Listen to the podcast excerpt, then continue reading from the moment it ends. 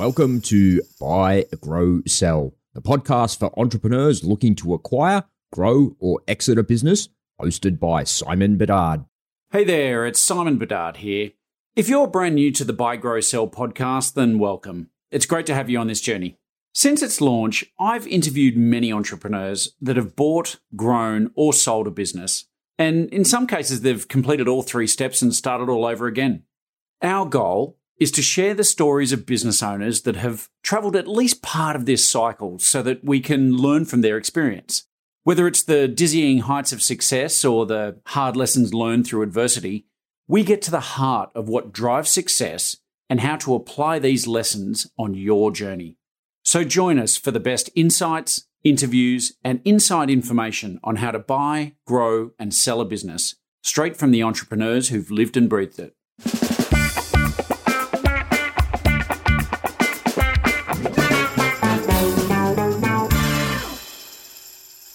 Welcome back to the show. In this episode, I chat with the lovely Tina Tower, who is the founder of Begin Bright. Now, this is a pretty cool story. You see, her business started as a small suburban tutoring centre and grew into a licensed program with 35 franchises that employed 120 people.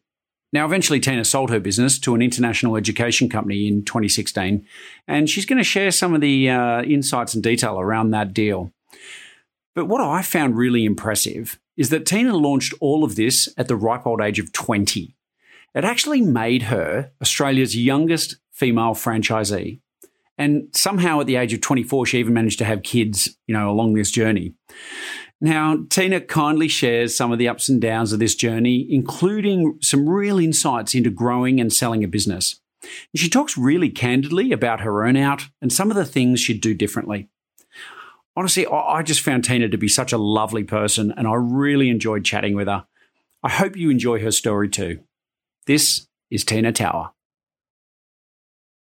G'day, Tina. Welcome to the show. Thanks, Simon. I am really excited to have you on today. Um, I always uh, we have guests from all over the world on this show, and but I, I must admit I do love having some homegrown talent coming know, on and sharing right? their story. well, thanks for having me. It's so good. No, an absolute pleasure. You know, this show is obviously Buy Build Sell. We we share the stories of entrepreneurs who have you know been on that journey and and bought and done something and often sold. And um, I when I was reading about you, Tina, I, I loved seeing that you'd started a business and you'd built it, and then you've gone through an exit. So it's so exciting to hear someone who's gone through that kind of full journey. Yeah. Well, I'm going. I've never never bought a business. I've started several and sold three and built a lot, but I've never bought one. Yeah, yeah. Well, there you go. I mean, I, I always look at the build phase of that cycle. You yeah. know, startups are just the very beginning of build, right? Yes. yeah. So really interesting. And and something else I'm really keen to hear a bit more about is your you took some time and travelled with your family, which which you know those who've heard me before know that I did the same with mine and. So I'm always fascinated with that because it's, um, you know, it was such a, a transformational journey for us. And, Isn't it? Yeah. I'm really worried life's like all downhill from there.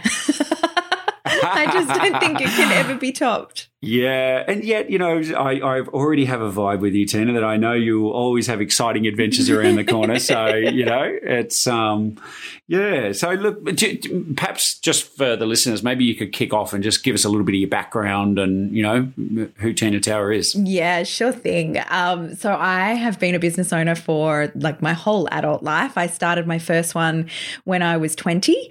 Um, so I was in my second year of uni, trying to pay my way through, and I I thought you know what an easy way to make money, I'll start a business. uh, poor sweet young naive Tina. Um, but I did, and I, I fell in love with business very quickly. So by the time I finished my teaching degree two years later, there was no way I was going into the classroom. I completely loved the game of business. So I did that and then I had babies. I did everything quite early. I started the business at 20, got married at 21, had my first baby at 24, and then everything that I had done with that first 4 years of the business by that stage like no longer worked. I couldn't work 7 days a week all day. Like I had, you know, like most early 20s, I had so much energy. that I was fine to work all day every day, but now I had a human that needed me. Um, so I switched and started licensing the programs, the curriculum that I'd written in my uh, tutoring center. And then a couple of years after that, a lot of people were asking me for business advice because I had ran three tutoring centers myself. And so we we transferred that to a franchise system. And so I was Australia's youngest ever female uh, franchisor at 27, wow. which was you know exciting and also I know why. Um, franchising is pretty much filled with like white dudes in their 60s. So it's it's a hard game to play. But what it did was I thought after franchising and growing a franchise system, everything is easy everything is easier than that. Yes. So my goal with that was to build to 100 locations and global domination and I was going head down bum up for that and I got to 35 locations and and basically woke up one day and just went, "Oh my gosh, this dream I've created is a nightmare." Like I hated my day to day. I had so many people problems. It's so litigious. It's just it's a joy sucker. Um, and so I sold it. So I sold that business in 2016 and then signed on to an earnout which what sweet hell an earnout is. um, and so when I finished that, I didn't know who I was going to be when I grew up. And so that's how our trip came about was I really wanted to reconnect with my husband and my sons because I had been into a deep dark hole at the end of the business. Um, and so we sold all our stuff, our house, our cars, our furniture, and we went to travel around the world and we had no idea when we were going to be back. We ended up uh, going for 10 months and went to 28 different countries and yeah, then I kind of tripped and fell into the world of online courses and then kind of just like nailed that. So that's me in a nutshell. I love it. I love it. Uh, you know, gosh, so much to unpack with with. I know you put you know, a seventeen a year career view. into like yeah. here's my minute. yeah, yeah. Oh man, that is really cool. Okay, so so take me back. I mean, you know, starting your first business at 20 and brilliantly naive. I mean, oh, I think ah, most people who start blessing. a business at first were, were, yeah, like if you're not naive, I mean, uh, quite frankly, sometimes I've uh, looked at things like the Fair Work Act, even and things like that, and gone, anybody who actually reads some of this stuff would never start a business. You know, there's there's the complications in business are, are huge. So so a little naivety is uh, probably a good thing. Talk me through a little bit about you, you, know you started the business tutoring and stuff like that. So this was Begin Bright. Yes. So to talk us through that a little bit, like what what was the business about, and um, yeah, uh, how did you get it all started? Yeah, so the first one was called Reach Education, and that was the one that I ran for four years, which was our tutoring center and a retail toy store. Because I got all excited about tutoring but I wanted a retail space. And then I found this space that was perfect um, on a strip mall that I knew would be great. But it was too expensive. So I'm going, well, there's no way I can do enough tutoring to cover the rent. But by that stage, I kind of got all excited about the amazing location. so instead of saying no to the location, thought about how I could cover the rent, which was, you know, a stupid thing to do. But I was excited.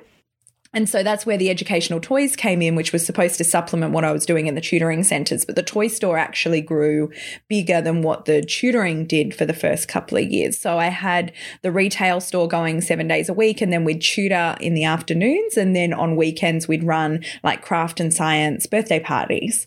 Uh, so cool. it was like a, it was a beautiful place. Like it was, it was just wonderful. Like every wall, I had a blue wall, a red wall, a yellow wall, a green wall. Like there was things hanging from the ceiling and trains going around. It was just, it was fun. It was really, really fun, but didn't make much money. And so I worked a lot for the dollars, but you know, it's retail is a is a hard game. You either make it really, really well, um, or you kind of struggle along every week. Um, and so, you know, we were always covering costs. We were always profitable, but it was never going to be something that was going to make me wealth kind of thing. Sure. Uh, so that's why I started looking at scaling. So when I had my sons and I had to start putting more staff in because I couldn't cover so much, I was like, how can I scale that? So that's when I started licensing my program, um, and that was that was good. Really good. I should have stuck with that instead of going bigger because, you know, we're really told a lot through business like how do you level up? How do you scale? How do you get to that next level? Yeah. how do you build it? And one thing that i learned very slowly was bigger isn't always better. And that was that was probably one of the most valuable lessons that I learned was when I had the franchise system and you would meet people and you know I was you know under 30 and they go and and you know but you're a franchisee? No I'm the franchisor. What you run the franchise? Yes. And how many locations do you have? 20 what what? That's amazing. you know, like people would be really taken aback with the amazing. While inside, I'm like, it's the worst thing ever. like yeah. it looks so good on the outside, but the pressure and responsibility and oh, it, it's it's it was heavy. It was a really heavy business. And so, how old were you at this point? Uh, so I was 27 when I started franchising. Yeah, and 33 when I sold. Yeah, wow, 27. I mean, it's, you know, I, I think it's, um, you know, I mean, I look back and I was sort of in corporate at the time, but it, even then, I mean, the thought of having all of that on your plate, you know, I think it's, I, in some ways, I think it's, corporate has its challenges, don't get me wrong, but it's, I think it's different when you're a business owner and it's all on you. Yeah. You know, it's um, one of the, the, kind of analogies we kick around a lot is that if you haven't had a few sleepless nights wondering whether your business would make it or not, you probably haven't been in business. Yeah, yeah, yeah, yeah. And I was, yeah, so I was 27. I had a three year old and a two year old. And yeah, we got to 35 locations. We had 120 staff across the brand. So it was, yeah, a lot of people relying on little old me. to do yeah. things um, and trying to keep everyone happy. I was a chronic people pleaser. Like, I think that franchising was brilliant in my life because it enabled me to get over people pleasing that takes a lot of women until their late 40s 50s to get over. You know like women as they age start to give less um i don't know if we're swearing in this but less f's. You're allowed to it's fine. Okay okay you give less fucks as you get older.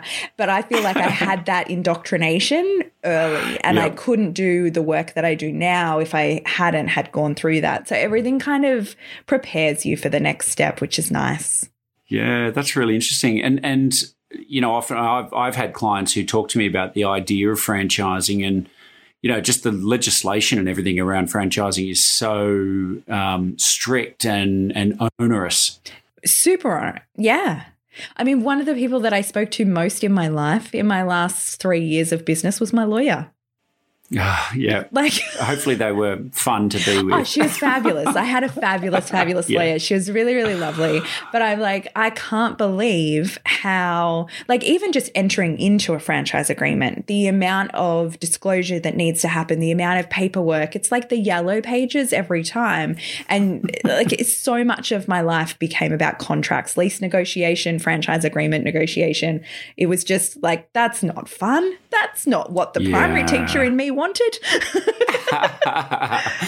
was there a point in your journey there, you know, over those few years, was there a point where you did it dawn on you or anything like that where you sort of went, I'm actually not doing the stuff I enjoy doing anymore? Yeah, yeah, completely. I loved it up until about up until about 20 locations, which is still a lot of locations, but I loved it up until about then. I could, I felt like I had a handle on everything until then. After that, it kind of started getting away away from me. I couldn't do I love teaching kids to read. Like that was one of my favorite things and in what were we about 3 years into the franchise and we'd sold our company owned locations so that I could just focus on running the franchise, uh, which was one of the biggest mistakes that I did because then I, right. I lost touch with so it worked from a financial point of view from a logistics organizational point of view but i lost touch with like why I was doing what I was doing. Um, and so then we moved our head office back on top of a tutoring center so that I could hear people arriving every day and I could hear the kids and I could hear the parents. And then we started flying again. So there was yeah, wow. definitely points where like I couldn't sit there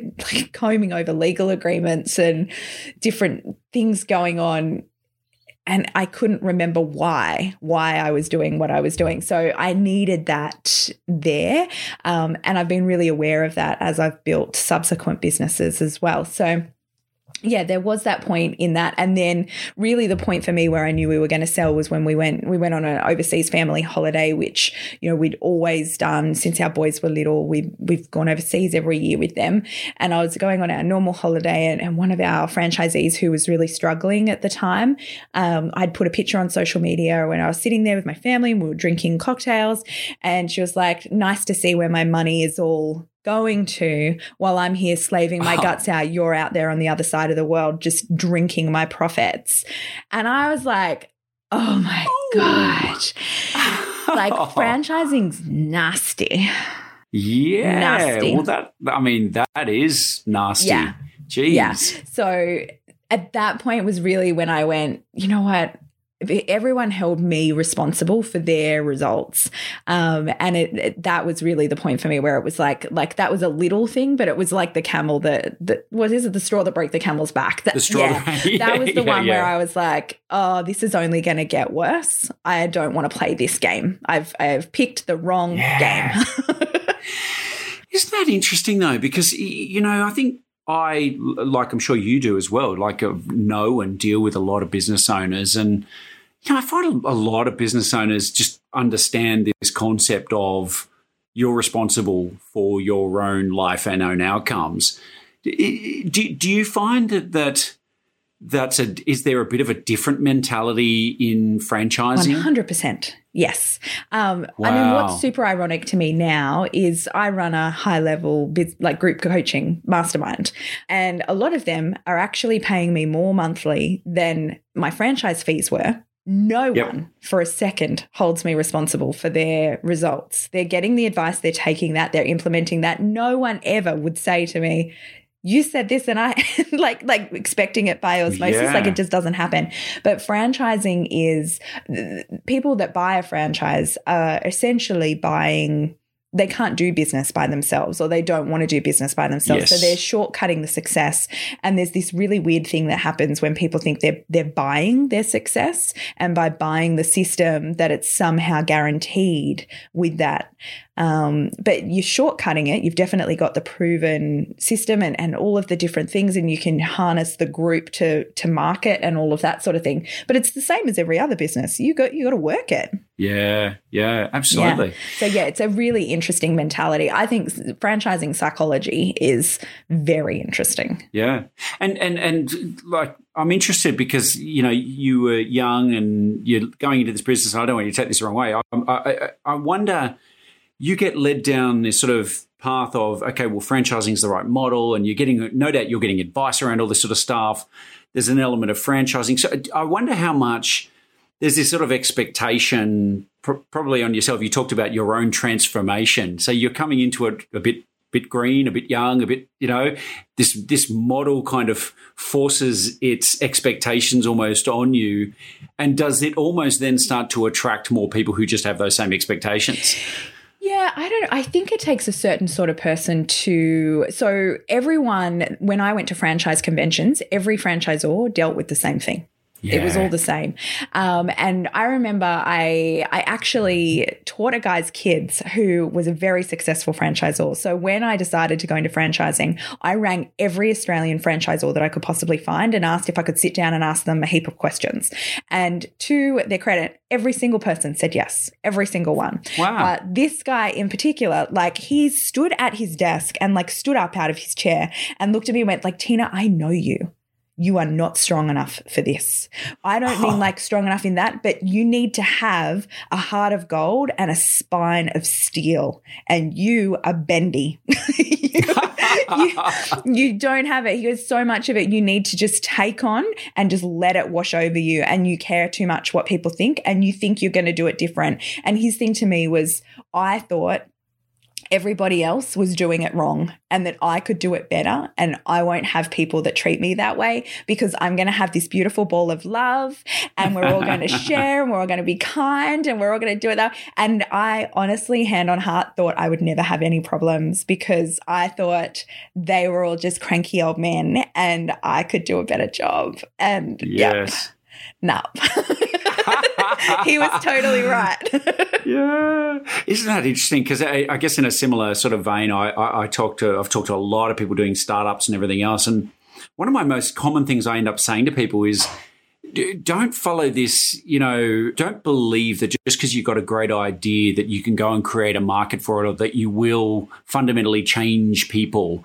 Like, find out what people are like and need and fill that gap, fill that need. Yeah. So it's, it, it, it's interesting. I, I hey, there's also the other side of things, right, where they say the only true people who really change the world are the ones who are na- naive enough to believe they can. So, you know, know, somewhere in the middle here, stuff is happening. I know. I still believe I did it pretty well. I think we did yeah. pretty good. I just, um, yeah, like you've got to pick the life that you want. And some people love the battle and love the challenge of that. I wanted a life of much more ease than what franchising can give you. And uh, I'm, I'm, you know, the person who started that business and the person who's sitting in front of me today uh, are clearly core values, etc. Will be will be there, but uh, clearly you'll be a different person through your experiences. Oh yeah, no doubt.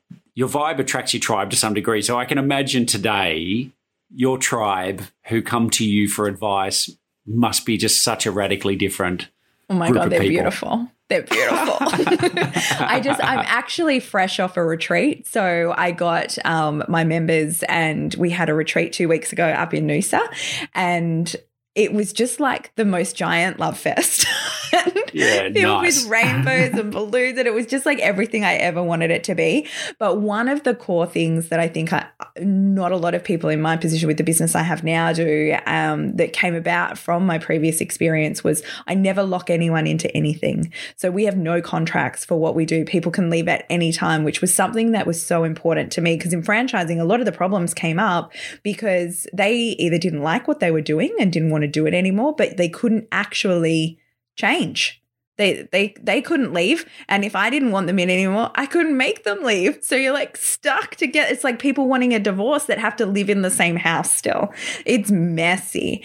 Um, so yeah now i live in this world where it's like look if you're loving it and you get massive value stay. If not go. We'll part ways. Happy days. Like it's just easy. Yeah yeah that makes that makes well it sounds a lot more appealing. Yeah right. Yeah Absolutely. So okay, so so you've gone into the franchises, the Begin Bright business. Yeah. And you've run this from 2018 for 13 years. Yeah, Is ran it till 2016. Yeah. Wow. Yeah. Wow. Yeah. Okay. So from 2004. And, and okay, because Yeah. Yes. Oh, yeah, okay. Gotcha. So you started, uh, yeah. Brilliant. Yeah. So 2016 I sold, and 2018 was when I got to exit after the earnout. Yeah. Interesting. Can you can you share with us what, what, how big was the business at that point? Yeah, so we had 35 locations, multi millions a year, uh, 120 staff, uh, and we were getting like offers to launch internationally. So I was looking at either wow. taking investment on and putting a management team in place with a CEO and corporatizing a little bit more, or exit. Yeah, and well, we obviously know what you we chose. Know what we chose. So yeah. It, uh, yeah. yeah, yeah, Interestingly, uh, I mean, you know, we talk a lot on this show about working with the end in mind, you know, and, and a lot of people, when they first hear that sort of stuff, they think that means like, what do I want to sell for and how much? And I think that is certainly part of it. But uh, like, I'm a massive believer that we're not actually born to do business. We're, we're born to live our life and and that your business should be a vehicle for delivering you the life you want. Do you have any thoughts around that? Yeah, I agree. I agree that we're we're born to live the life that we want. I also think I was born to do business. yeah, yeah. Cool. There's nothing else in my life I think it could work. But that's and a big part of all this, I think, is is working out what you want to do with your time, yes. right? Like, how do you want to spend your time? And and from what I'm hearing, you know, I don't want to put words in your mouth, but you I hear you love doing business. You love spending your time doing Absolutely. those kind of things. Yeah. Yeah, absolutely. I love the game of it. I love the the challenge. I love seeing just how much we can do, what we can achieve, what's possible, and the impact. Like there's nothing else that you can have with that. And I always wondered what it'd be like on the other side. And yeah, doing an earnout was really good in the way of showing me that yeah, no, that is not the path for me ever. yeah, yeah. Yes, earnouts. It's it's almost like a bit of a dirty word, I think, with a lot of people. Um, you know, we've had people on this show who've who've hit their full earnouts. We had people who got completely nothing and everything in between. Yeah, yeah. T- talk me through a little bit about like because we're always, I guess, interested on this show in talking about these sort of transactions because there's such a pivotal point in people's journeys, and it's often an experience that people and have had no experience in. They've never, they're not trained for it. They've never done it before. You know, let, if you if you don't mind, I'd love to unpack it a bit. So.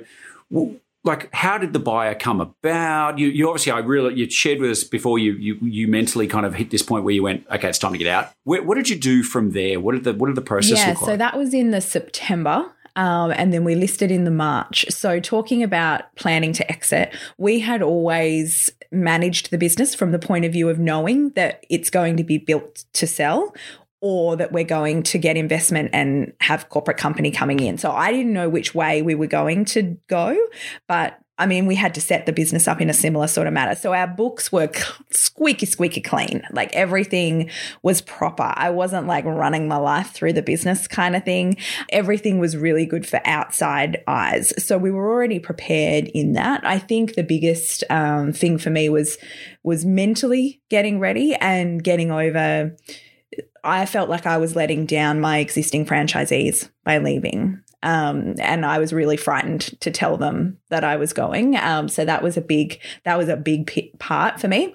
But doing the earnout, like the whole negotiation part. So the hard part is is you don't know what to look for in an earnout so much because no one else can tell you about their earnout because everybody is under such tight disclosure disclosure Yeah, confidentiality course, agreements. So so much of when I was on earnout and I'd talk to other friends that had sold their businesses and I'd be like, you know, this is happening and this is happening. And they're like, oh my God, this happened to me too. I'm like, dude, why did you not tell me? They're like, we can't, it's confidential. I'm like, well, come on. But that is the hard part is no one can actually tell you the truth. Yeah, and I think to some degree, and, and I don't know if you've seen this in people you've spoken to, but sometimes I think too people don't aren't just comfortable talking about it. Sometimes I think people get into the middle of stuff and they go, "Oh man, I kind of regret some of this, and it's a bit awkward." And you know, nobody wants to talk about things that they don't necessarily feel like they've gotten the ideal outcome Oh, from. I would so love it's sort to of a, like comb and, and also every detail. people, I think there's so much value in it. Yeah, yeah, but for me, I think um, so. I sold through a traditional broker, uh, which was really, really effective. So our plan was to kind of take six months and see the deals that came across, uh, and we put it out in the March, and we had three offers within the first three weeks, and I took the best one. wow, Um, so excellent. And was was the buyer domestic? Were they international? international. Were they? Okay, yeah, they were okay. international. So a New Zealand based international education company that had businesses, they had across 15 different countries. So they were primed to kind of take my business to where I wanted it to go. So they were a great option with that. Um, and we did a split. So we got a certain amount of it up front and then a certain amount of it tied to performance with earn out. Okay. So, you know, it was it was pretty good from that that sort of point of view. I chose it both from a financial point of view and who was going to look after my vision yeah. the best and my franchisees the best.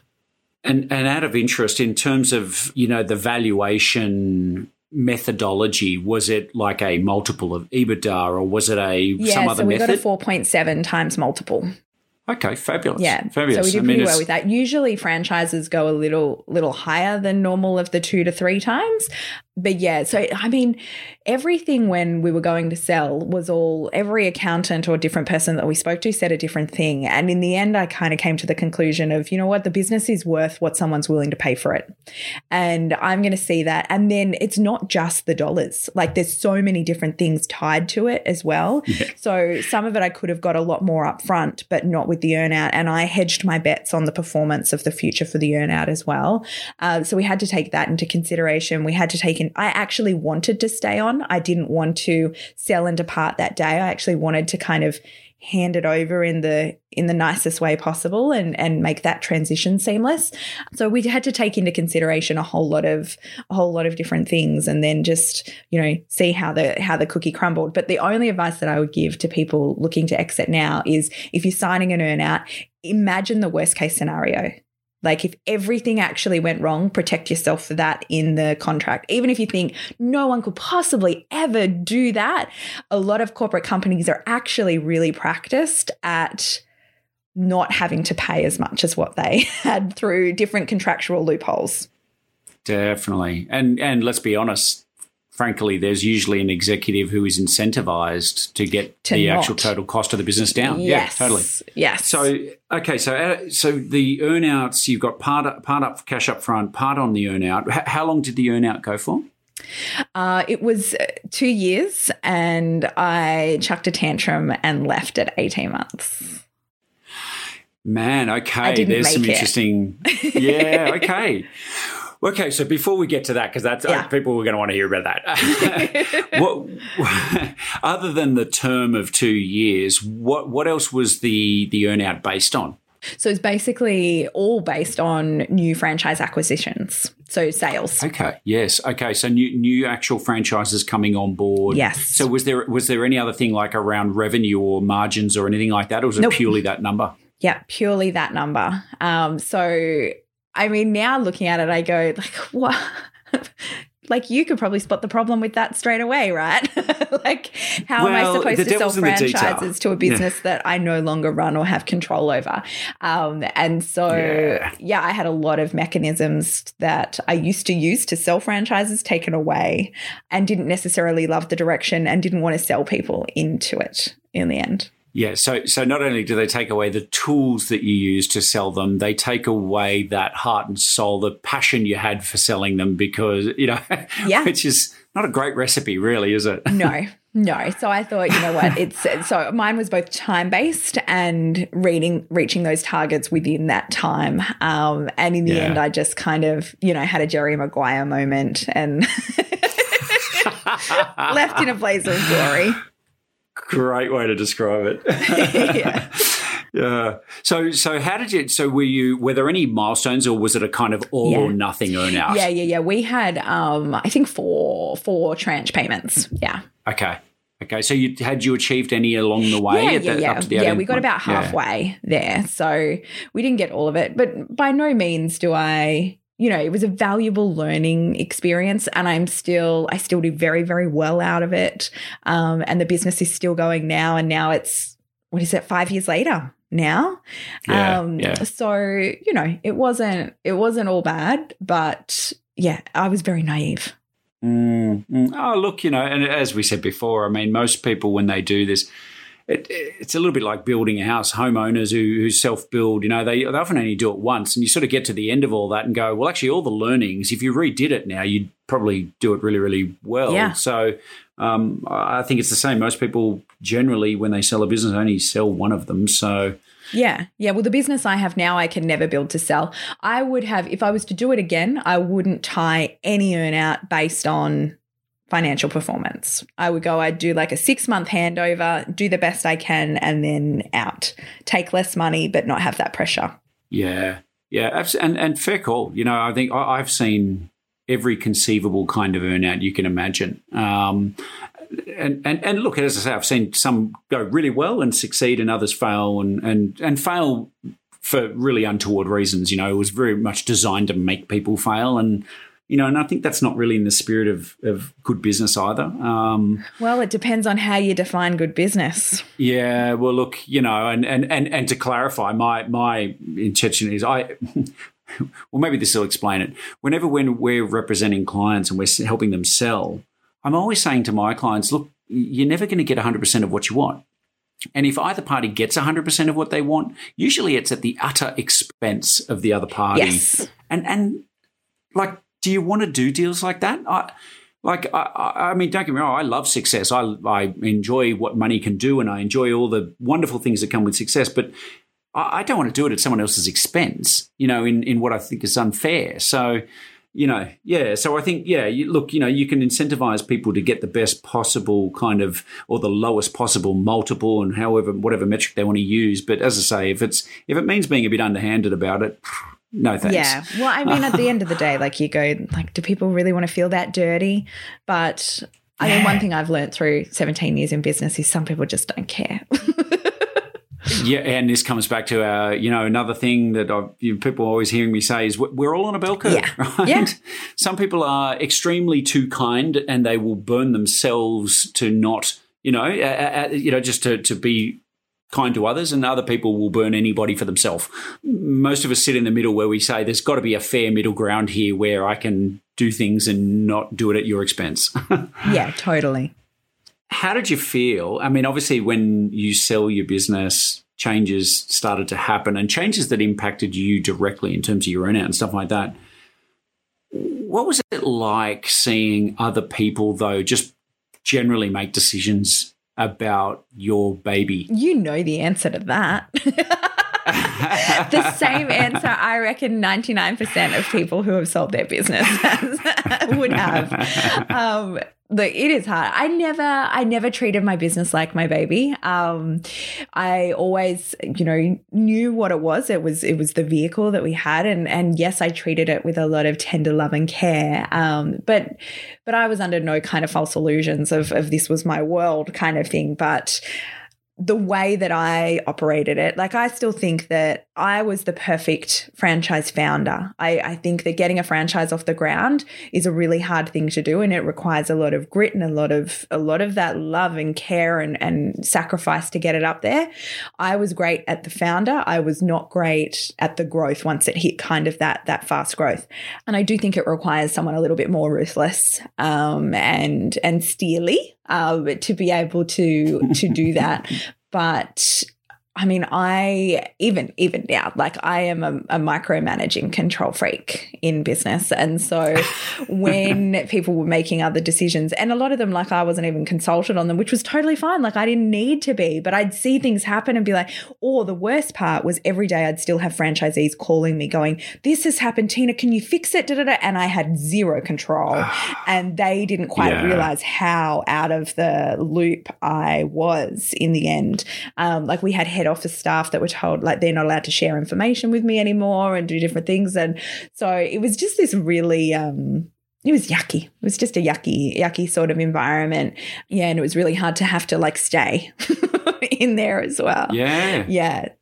And, and and and herein lies the lesson, right? I mean, look, at the end of the day, lots of people who will hear this podcast will end up having to sell their business and may have some kind of an earnout component yeah. to it. And it's just, you know, that's that's the nature of of the game. But but geez, the lesson here is to if you've got the time, if you've got the runway and the ability to look at your business and build it in a way that you are removed from the day to day operations, you know, then you can sell a business clean. You don't need to hang around. Yeah uh, if you can do that, clearly that's the, the way to go. Definitely. Right? well, then you can earn, a, you can avoid a lot of the earnout that that I had to do, and we did yeah. look at doing that. But I do think that the cost of putting in a management team and me not running it and dropping down and doing that would would have cost more than me getting the earnout anyway even with the, that loss loss that we that we made on there and i knew that if i had like i was never going to step away from the day to day no, it was just never going to mm. happen for me.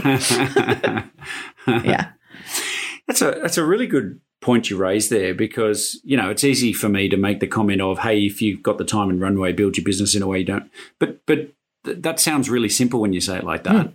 and you know I, I had a client of mine who actually approached us and said, look, well, this is precisely that. I want to build the business and I want to do this and I want to grow it. But while I'm growing it, I want to grow myself out of it and all the sort of lovely things that we, we often talk about. And um, when we sat down and we started talking about the plan to achieve that, the fact that it would take probably three years, there was a, a significant investment on on his behalf, both in time and, and, actually money, and, and and just the sheer energy that would need to go into driving the business and driving the change.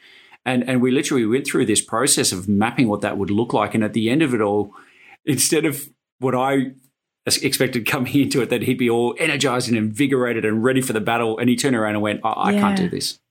I just can't do it. Yeah. It's too much." It's too much, and you've got to really let it go as well that I found in the end easier to let it go if it was no longer mine. While it was mine, I would still always, no matter who was running it, feel responsible ultimately for it. Yeah, interesting. So you sold the business, you've done now you, you, were already overseas, right? When all this started happening? No, no, didn't go overseas until I left finished the earnout. Okay, okay. Sorry, because I, I got confused when you said people were contacting you while you were overseas. Oh, no, was that that was was that while you were on a holiday. Yeah. or something? okay, okay, okay. My goodness, geez, you know, you couldn't even take a holiday without people throwing mud at you. Wow. So you sold the business. How old were your boys at that stage? Uh, oh, it made me do maths. Eight and seven. Eight and seven. Okay, cool. So you bundled up, and uh, wh- where was the first place you you landed in? We went first to the Philippines. So we we started bougie. We we had overwater bungalows in the Philippines just to kick it off right. Cool, cool. Oh man, that sounds fabulous, and I love the Philippines. It's Yeah. beautiful. And uh, and so, what did you do with the boys? So you did you you know I, I did the same thing. We we landed in in Hong Kong and went through China and Yeah. spent basically the better part of twelve months going through Thailand, Malaysia, Singapore, Oh, and up and down all over Asia. Wow. Yeah, we spent four months in Asia. So we went Philippines, China, um, Thailand. We went to international school in Thailand for a bit. Mongolia was probably the hardest uh, in terms Wow. of, of travel. That was that was rough. that was really rough. um, and then we went all through Russia and like Eastern Europe and sailed through Croatia Wow. and Africa and Madagascar and Morocco. And oh my God, it was just amazing. Wow, wow! You really did some mileage. Yeah, yeah, and then over to America. I think we got and- lazy. Well, we we did fast travel, um, so it was like it was like a big. We probably should have done it a little bit slower. I would have got more mileage out of them because my younger son and I loved it, like loved the fast pace and the travel and where to next and all of that. My husband and my older son, though, by the time we got to the US, so we've been going for seven, eight months, and then we got there and they they were getting tired. They were like, I, I want to go home. I want normal life back again. I want to have my routine back again. My older son was like going into year six then. He was about to go into year six like the next year. And so he's going, like, I just want, I just want a normal life, mom. I'm like, how, who have I raised you to be? No such thing as normal. um, but he, but he did. And so, yeah, we cut it short. We were still supposed to go all through South America and down to Antarctica. Like we had amazing things planned. Um, but they had had enough. So we came back. Yeah. Yeah. And, and look, and, and, and that's, you know, my two boys are like chalk and cheese. They're so different to each other as well. And we, we kind of took a slightly different route in that we, we went to China. We spent a month traveling all over China, which was kind of like a holiday because we had guided tours and, you know, it was all hotels and vans and driven around and it was lovely. We, it was a lovely introduction. But then we went to Thailand and we literally had this beautiful condo down in a little coastal town and we just plonked there for, for in actual fact, three months. Oh, we did we stayed in a townhouse after that, and um, and, and we homeschooled the kids. Um, we actually um, plugged into the Department of Education in New South Wales here, and because our kids had been enrolled in a school already, even just for one term, you can enrol them in the Sydney Distance Education School. And they would literally I post know us that anywhere in the world. That's what was bonkers to me. I'm like, we can't do that. I don't know where you can post this. Thing. Like, I'm not going to be in the middle of Chechnya getting like my booklets delivered from the Department of Education. My gosh, aren't they crazy? Yeah, but but you know, in hindsight, I, I actually wouldn't do that again. I mean, I, I would love the idea of plonking down, but the the homeschooling, like our kids were six and eight at the time, and in the end, well, there was a couple of realizations. One, we would take the entire week's worth of work. And we found that if we sat down with a really dedicated focus period for about four hours, we could knock over a week's Yeah. worth of work in Yeah. four hours, which made me realize that primary school is a lot about just taking care of your kids and not a lot about having to do regimented learning, which makes sense, right? Kids can't absorb a lot of concepts at that stage. So at that point, you sort of started going, well, w- w- why do we need to do this? Because there's an education in traveling and working and spending that much time with parents. And, you know, when my son could sit there at six years old and explain foreign exchange Yeah. to me um, and how many baht he'd get for a dollar, I'm like, wow, you're not going to learn that in school. currency conversion and time conversion. Got you covered. yeah. Yeah, yeah. I mean, that's a really interesting kind of education. So, yeah, so I mean, I think that the need to formalize education on traveling was not necessary in hindsight for me. But this idea of just spending quality time together and having conversations, like, gosh, like that's yes. invaluable. Yeah, it was. Yeah, all things fabulous, and made even more so now, right? By the pandemic and going, how lucky we were to be able to get that piece of time. Totally. Totally. And hey, look, you're doing things up in Noosa and uh, groups with you, but you're threading the needle here on uh, lockdowns as well. So well done on that. I know. I'm about to go on book launch tour, so I'm hoping that everything opens and we can go away. yeah. So, so tell us a little bit about what you're doing now. Where does all this lead? You, you mentioned mastermind groups. You know, tell us a bit more about that and how you, who you help, and how you do that. Yeah. So after I sold the business, a lot of people were asking for coaching um, because they wanted to build and sell their businesses. So that was my way of kind of staying connected because I was 33 when I finished the earnout and too young to retire. So I was going, I'll do this until I figure out what my next business is going to be, like my next real business kind of thing. Um, and then when we were in Koh Lanta in Thailand was when I started our first online course and it went off. And I could not believe it. Awesome. That after working so hard for every dollar, that there was something that was so leveraged and scalable. And I was like, what? Like you hear about these things and you're like, bullshit. No, I don't believe you. like I just thought it was such a crock. And I was going, I'm from the world of education and it's exactly the same. It's just online education, but done right, not done in the traditional sense like we're used to from universities with boring ass lecturers.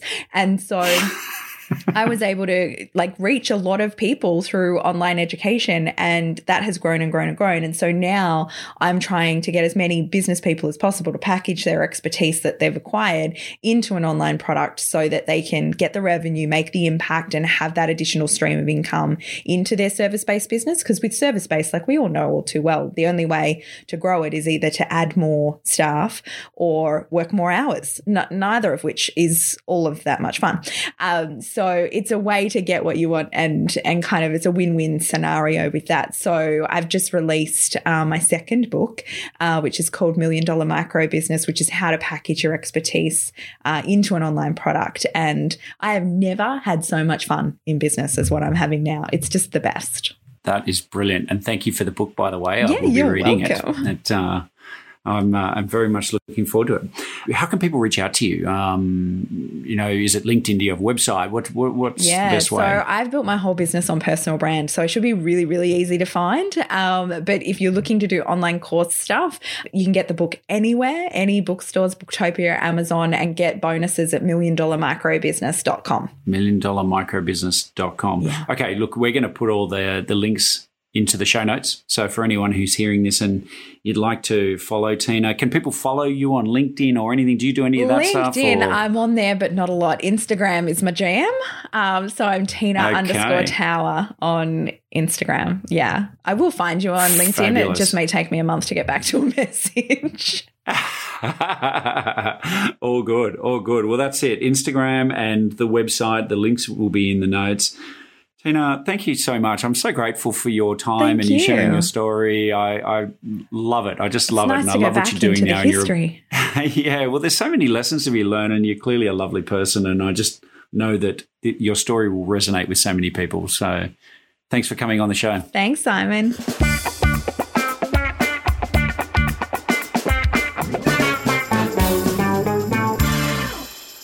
The ultimate freedom is to own a company that is valuable, scalable, and saleable. Find out how you score on the eight factors that drive company value by completing the Value Builder questionnaire. Upon completion, we will send through your business scorecard so you can see how to maximize the value of your company. Just go to exitadvisory.com.au forward slash scorecard. The Buy Grow Sell podcast is brought to you by Exit Advisory Group, a boutique M&A firm that helps business owners maximize company value and exit at the top of their game. To learn more about Exit Advisory Group, you can go to exitadvisory.com.au. And if you like what you've just heard, you can subscribe at buygrowsell.com to get a new episode delivered to your inbox each week. Thank you for listening to the Buy, Grow, Sell podcast with Simon Bedard. For complete show notes with links to additional resources, visit buygrowsell.com forward slash episodes. Simon is the founder and CEO of Exit Advisory Group, and you can follow him on LinkedIn.